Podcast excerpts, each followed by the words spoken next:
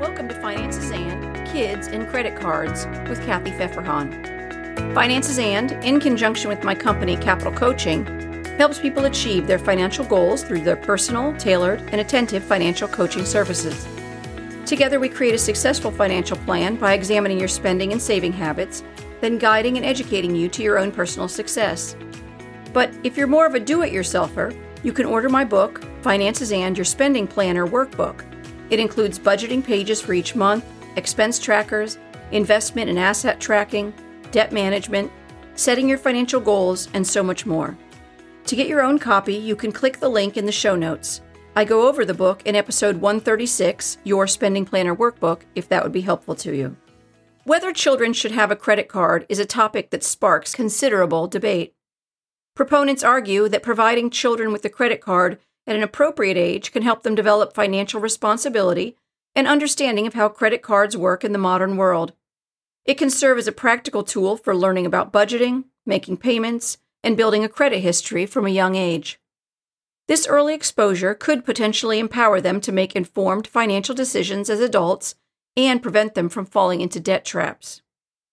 However, opponents express concerns about the potential risks associated with giving children access to credit cards children might not fully grasp the consequences of overspending and accumulating debt, potentially leading to financial troubles later in life.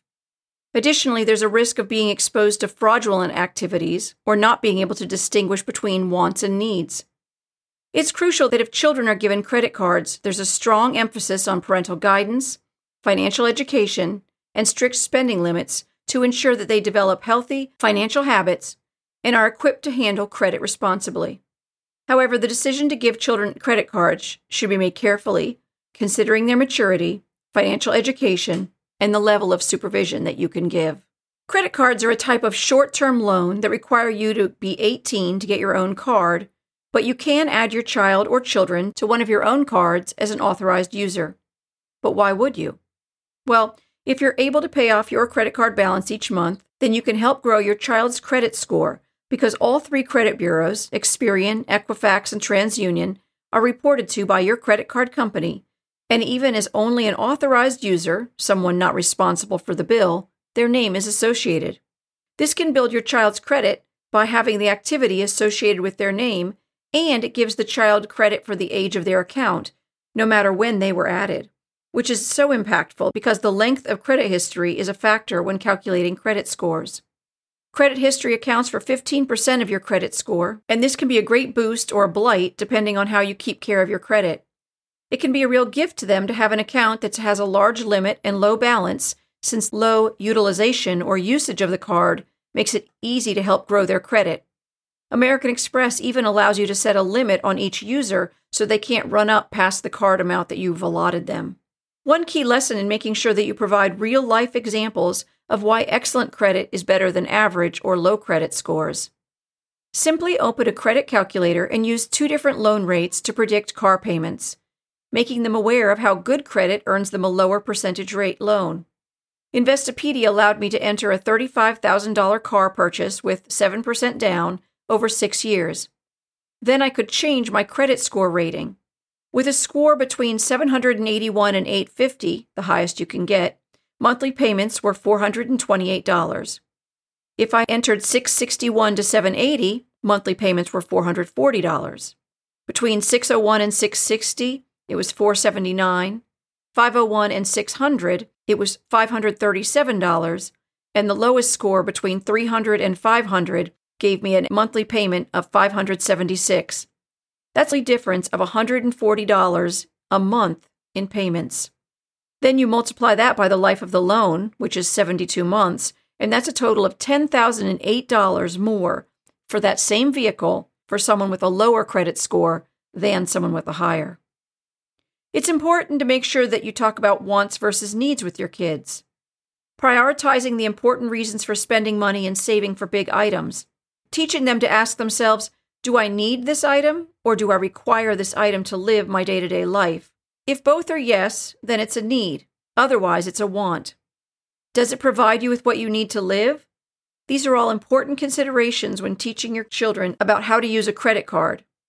And I go over this in detail in episode 110 finances and wants versus needs. If you think about how hard it is to keep your own impulse spending under control, you can imagine how asking a child to control their impulses will go. Setting boundaries here is critical. You can create alerts to let you know when your card is used, and that's an important part of their safety net so they don't commit to any purchases that they can't afford. In fact, you should plan on sitting down and having a frank conversation about your concerns on them having a card, a responsibility for using it, and your expectations for use. What is their limit? Do they have to ask you before using it? Is it for emergencies only and not just the emergency because these pants are on sale? I'd share your credit card horror stories with them. The great news is that 73% of parents talk regularly to their kids about saving and spending.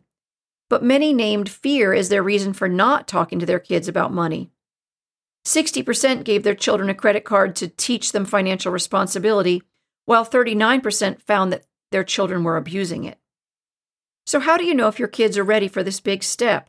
Well, there's no age that you need to do this by, but consider their financial responsibility, their understanding of money, and how well they budget their allowance or any income. Do they complete chores?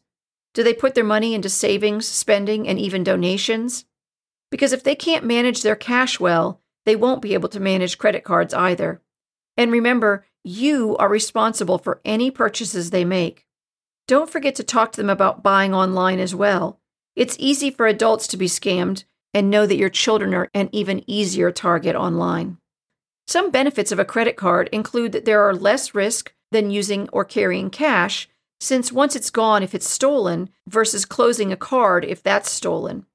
The purchases they do make are protected by the card, and that's especially nice when they're large purchases, and any rewards are also added to that account when they use it.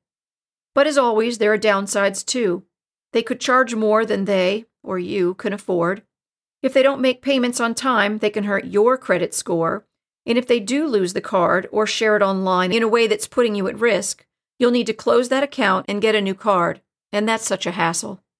And if you're giving your child your credit card so that you can help them with their credit score, when you remove your child from that account because they're 18 and able to open their own, the benefit of your good score goes away when they're removed. So maybe keep them on, but take the card from them once they have their own. Lending Tree asked 1,000 parents and found 46% of them, which is almost half, of their children had made credit card purchases without their permission. Technology seems to be why it's so easy for them. Logging in and placing an order on a saved credit card was the biggest factor. 28% of those were on in app or in game purchases. 16% ordered food, and 15% of them were able to order using voice activated devices. And when asked about the largest charge made, the average came out to $534. Now imagine living paycheck to paycheck and getting that kind of bill unexpectedly. It's not all gloom and doom, though.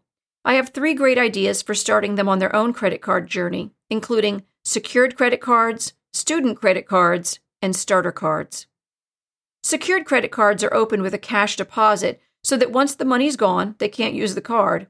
It's very similar to a debit card, but it's not associated with their bank account, making it a bit safer for them to carry and use. Student cards try to educate teens about credit and establish their own.